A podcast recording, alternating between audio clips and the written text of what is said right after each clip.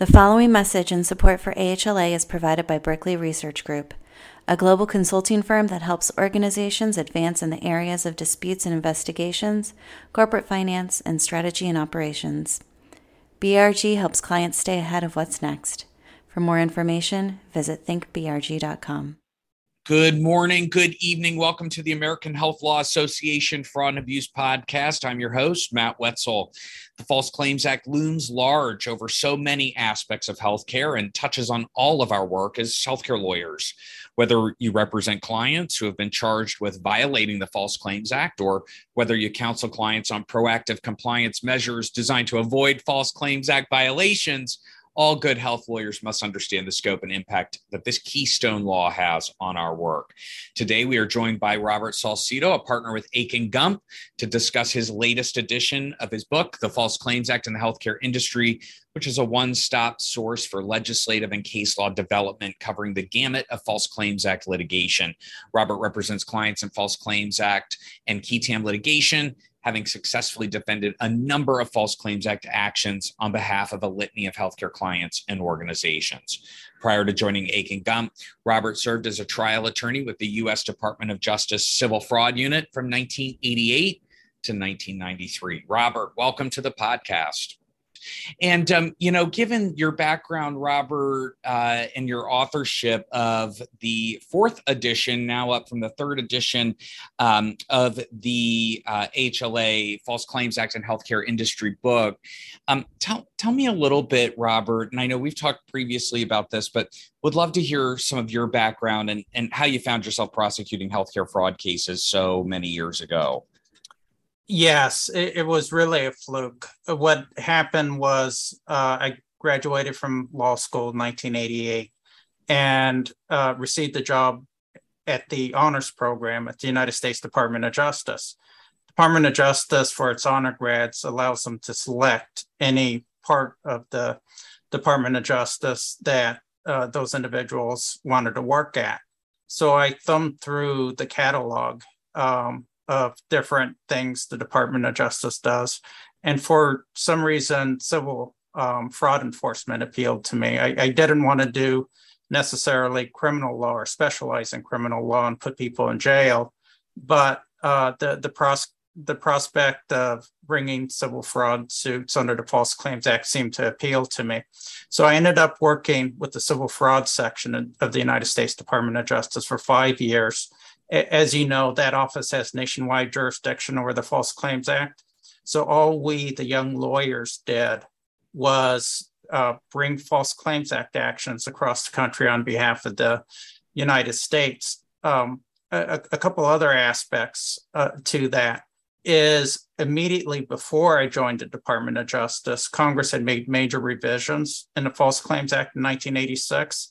So that ushered in a, a, a whole new vehicle for the government to actively enforce its fraud and abuse laws. Uh, second, um, healthcare fraud enforcement was taken off at, at, that time. During the early 1980s, uh, primarily what the government was interested in was prosecuting Defense Department procurement fraud. So that was the high priority. So they gave to the young attorneys like me all the Medicare, Medicaid, False Claims Act cases since they were deemed to be lesser important. So I was lucky enough to be able to specialize in that area. Well, and and you know, Robert, one of the things that I appreciate about your practice is that you've uh, been, you know, sort of a, a, key thought leader in the False Claims Act. You've, you know, not only lived and breathed it and enforced it and defended against it, uh, but you've also written extensively about it. Uh, when did you decide to first write? The uh, False Claims Act book, and, um, and, and how did you get started with that first edition? It was really um, purely by happenstance. I uh, came to Akin Gump in 1993 um, when I left the Department of Justice, and at that time, I had done a lot of work for the Department of, of Justice on one particular topic area, which had to do with whether the relator's qui tam action was based on a public disclosure and relator was an original source. And I was DOJ's go to guy at understanding that particular provision. So I had a ton of knowledge in terms of how all the different circuits were interpreting that provision and had done appellate court uh, cases for the Department of Justice. So turning that into a law review article, which I did, was was pretty easy.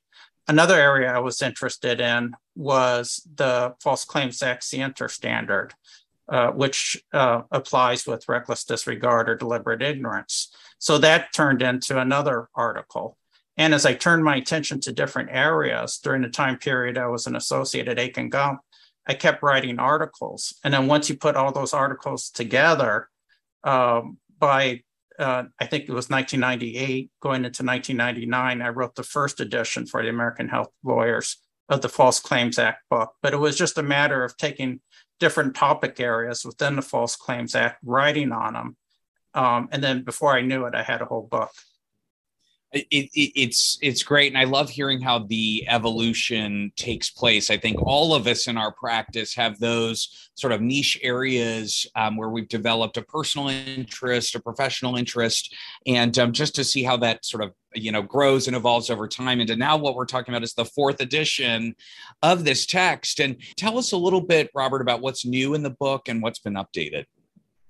Well what's what's been new and updated? There's a particular doctrinal area that's very important in, in the healthcare world.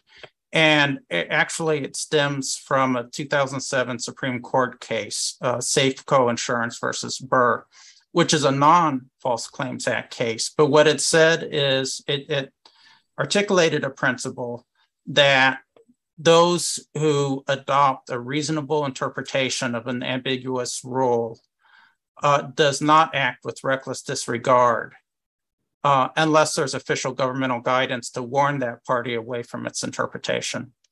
Now, the reason that doctrine is important in the healthcare world is there are more than 50 cases that have quoted a, a particular um, statement that, that courts seem to latch onto, which is that uh, with, with respect to Medicare and Medicaid texts, they are about the most impenetrable text known within human experience. So, what anyone operating in the world of Medicare, Medicaid regulations, they are voluminous and frequently they're incomprehensible. Taking the doctrine in, in Safeco and applying it to the to the healthcare world is important because what happened previously is either the government or whistleblowers would take advantage of ambiguous statutes and regulations to bring a False Claims Act. What this particular doctrine, the Safeco doctrine, says is that all the defendant has to do is have a reasonable interpretation of that ambiguous text with no official governmental guidance to warn them away. And that's a dispositive defense. What was what has been really important since the time Safeco was issued is now more than half a dozen appellate court cases have taken that doctrine and applied it to the False Claims Act, and also in a number of significant cases recently um, have applied that to uh, Medicare, Medicaid regulations in particular. So areas that are laden with ambiguity within the healthcare regulatory world, you could think of um, uh, Medicaid drug rebate statute. You could think of usual and customary pricing where there's guidance all over the place on those issues. What that doctrine says, is as long as your interpretation is reasonable, and the government and notice and comment rulemaking or other official government uh, statements uh, binding on the agency has not said anything otherwise, then at least you're not going to get sued under the False Claims Act. So, in the latest edition, naturally, all that case law is traced out, and particular steps then that defendants can take to, to make sure that they can readily invoke that defense is also set out. So let's talk a little bit about that because I, you know, that certainly comes into bear on many of our practices as health lawyers. Digging into the impenetrable texts of, of Medicare and Medicaid, you know, can sometimes be um, you know, almost a little puzzle like in nature. Um, what are some of those steps that uh, a healthcare organization can take to ensure that it is sort of you know maximizing its use of uh, Safeco as a as a defensive posture? Yes. Now, the interesting part about Safeco is courts have been saying so far that you do not need to have necessarily a contemporaneous reasonable interpretation of the statute. Uh, the logic behind that is that if even if after the fact, post hoc, you have a reasonable interpretation of an ambiguous rule and there's no official governmental guidance out there otherwise, it's difficult to say that that particular company uh, was acting recklessly if in fact the interpretation is reasonable. The, the reason for that is no one's clairvoyant. You can't predict how ultimately the government would resolve that ambiguity. Your duty is only to be reasonable. Notwithstanding that, what all companies should always do is as new official governmental guidance comes out to study it, understand it, come to reasonable conclusions in terms of what the regulations mean, adopt a policy in terms of what is a usual customary charge within the wide array of governmental guidance that exists out there on that. Same thing with the um, uh, Medicaid drug rebate statute. If you're operating in that realm, come up with the interpretation of what it means, confirm that it's reasonable, it fits within the, the language of the reg, the language of the statute, it's not undermined by other appellate courts. If you document that, and then you get a subpoena down the road asking what was the basis for your interpretation, and then you you produce that information ultimately to the government. For example, you have a policy that's discoverable and you could produce under a subpoena. You're going to curtail almost at the very start the government's investigation.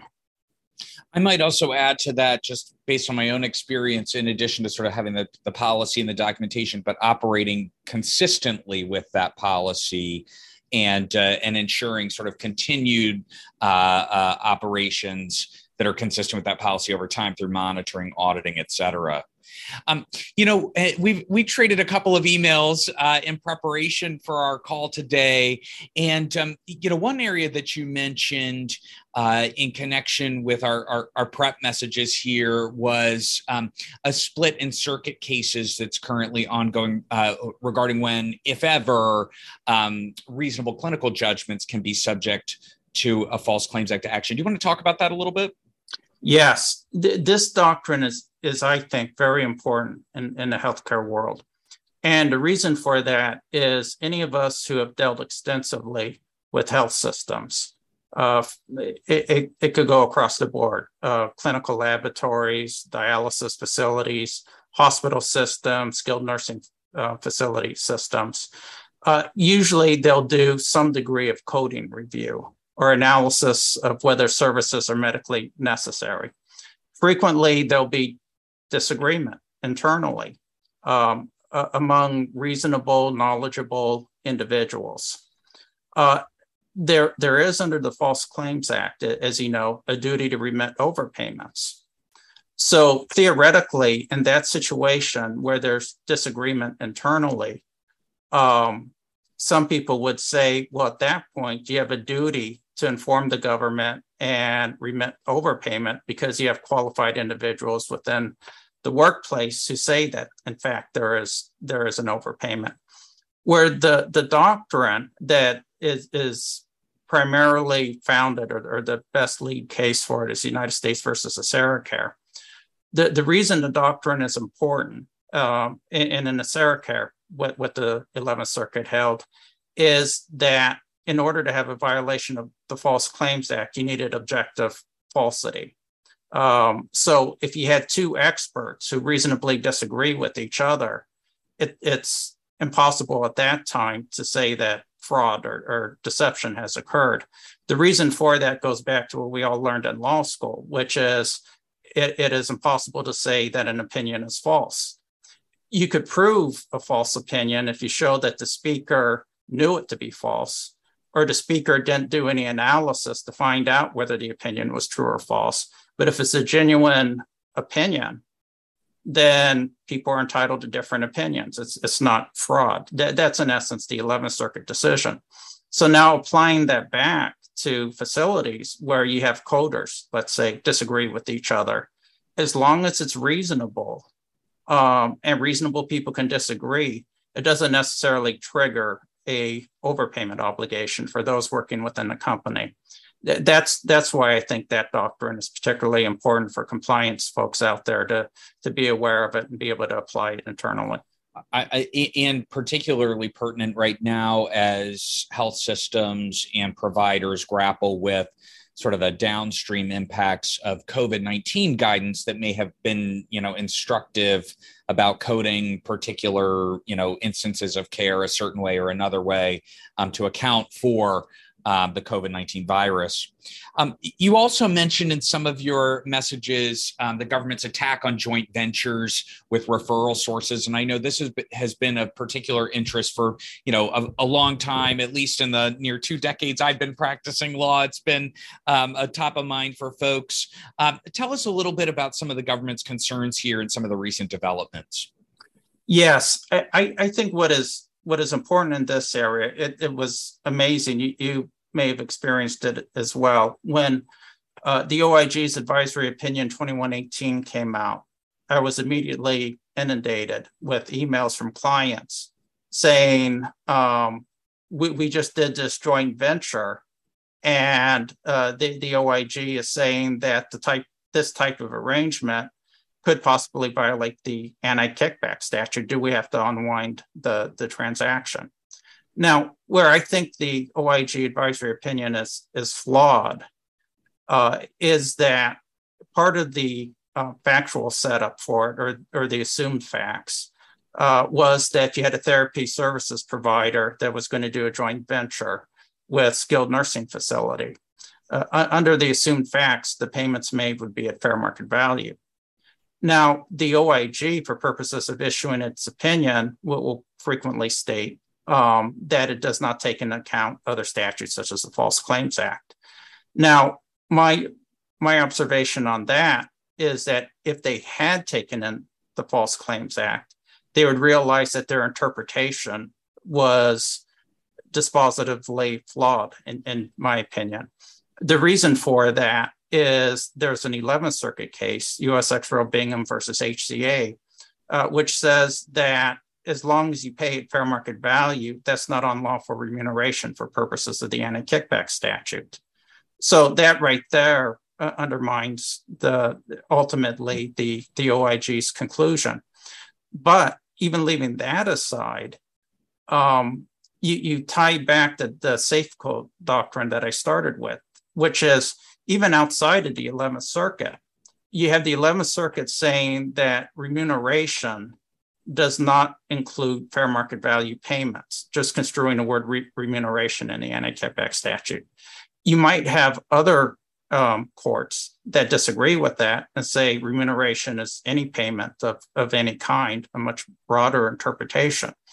But if you're a healthcare provider out there and you have this ambiguity, and the ambiguity hasn't been resolved uh, through other appellate court decisions or through final notice and, and comment rulemaking by the agency, uh, then you can reasonably rely on your interpretation until there is official governmental guidance or an appellate court decision to warn you away from that.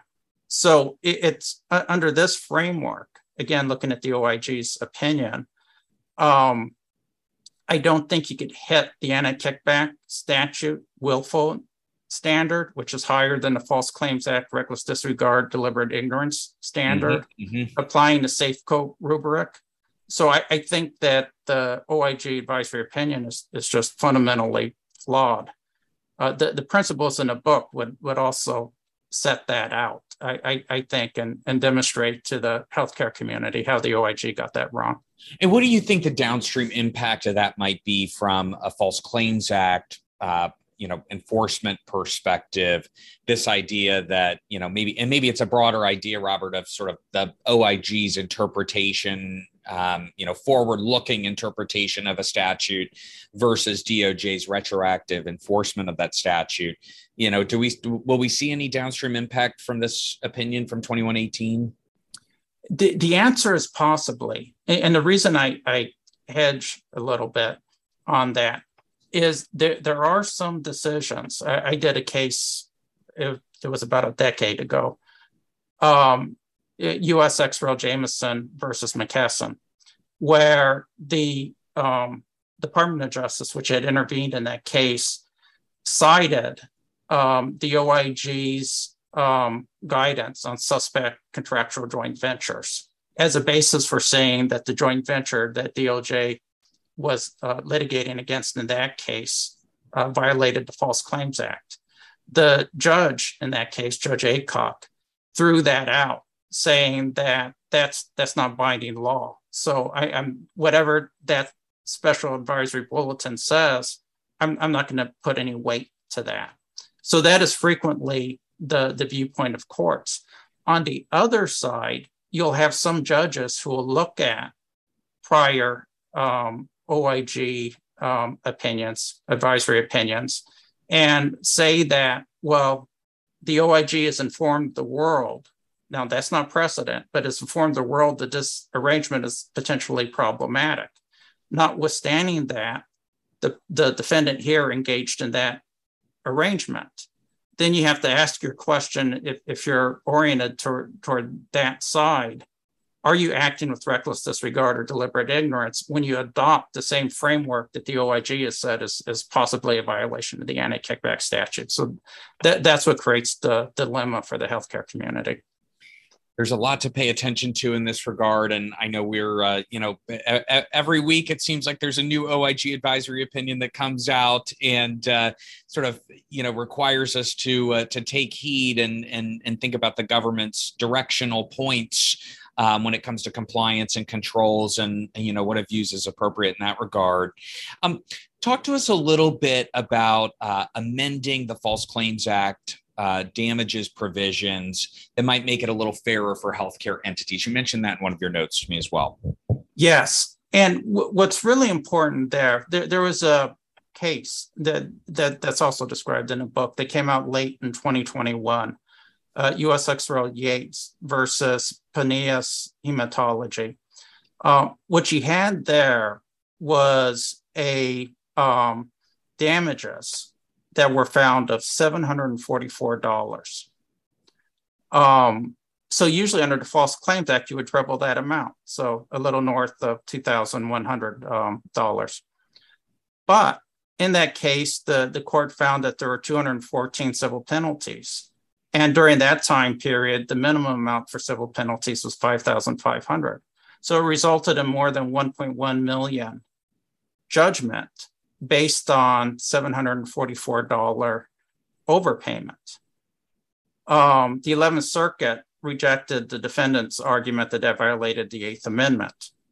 So you see the, the obstacle that the healthcare community confronts uh, because you have particular segments of the industry, whether it's small dollar claims in the, the laboratory field or even even take physician services. You could have a $120 office visit that in and of itself, if it's knowingly false, could result now the, the minimum uh, civil penalty amount is close to 12,000.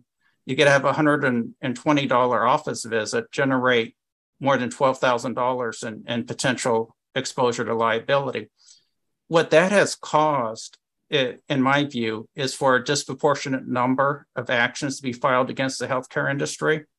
For example, last year, out of the 5.6 billion the government recovered, 5 billion of that was targeted against the, the healthcare industry. Right. Now, proportionately, federal funding with respect to healthcare isn't that dis- disproportionate to lead you to believe that roughly 90%, 85 to 90% of the government recoveries would be in the, in the healthcare realm.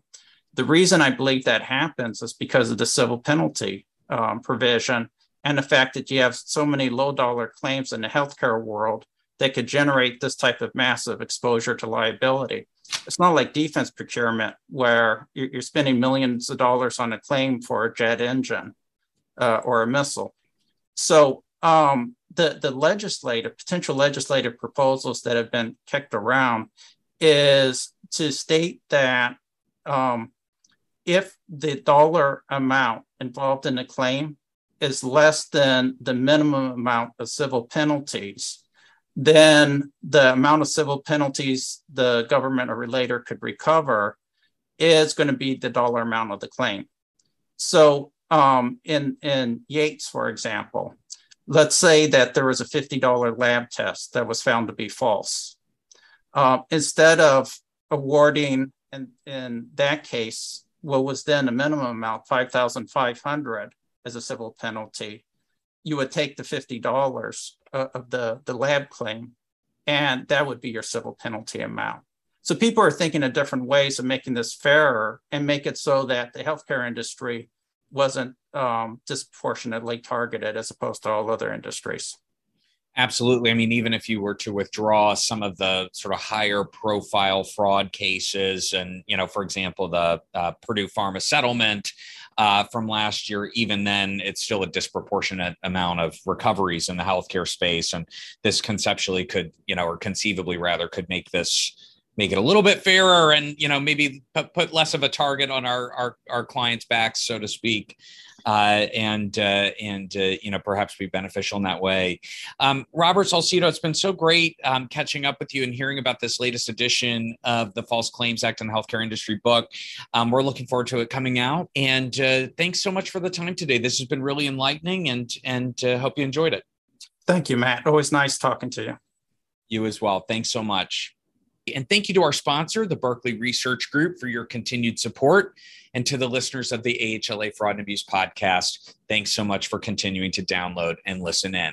Once again, I'm your host, Matt Wetzel, and we look forward to bringing you another edition of the podcast next month.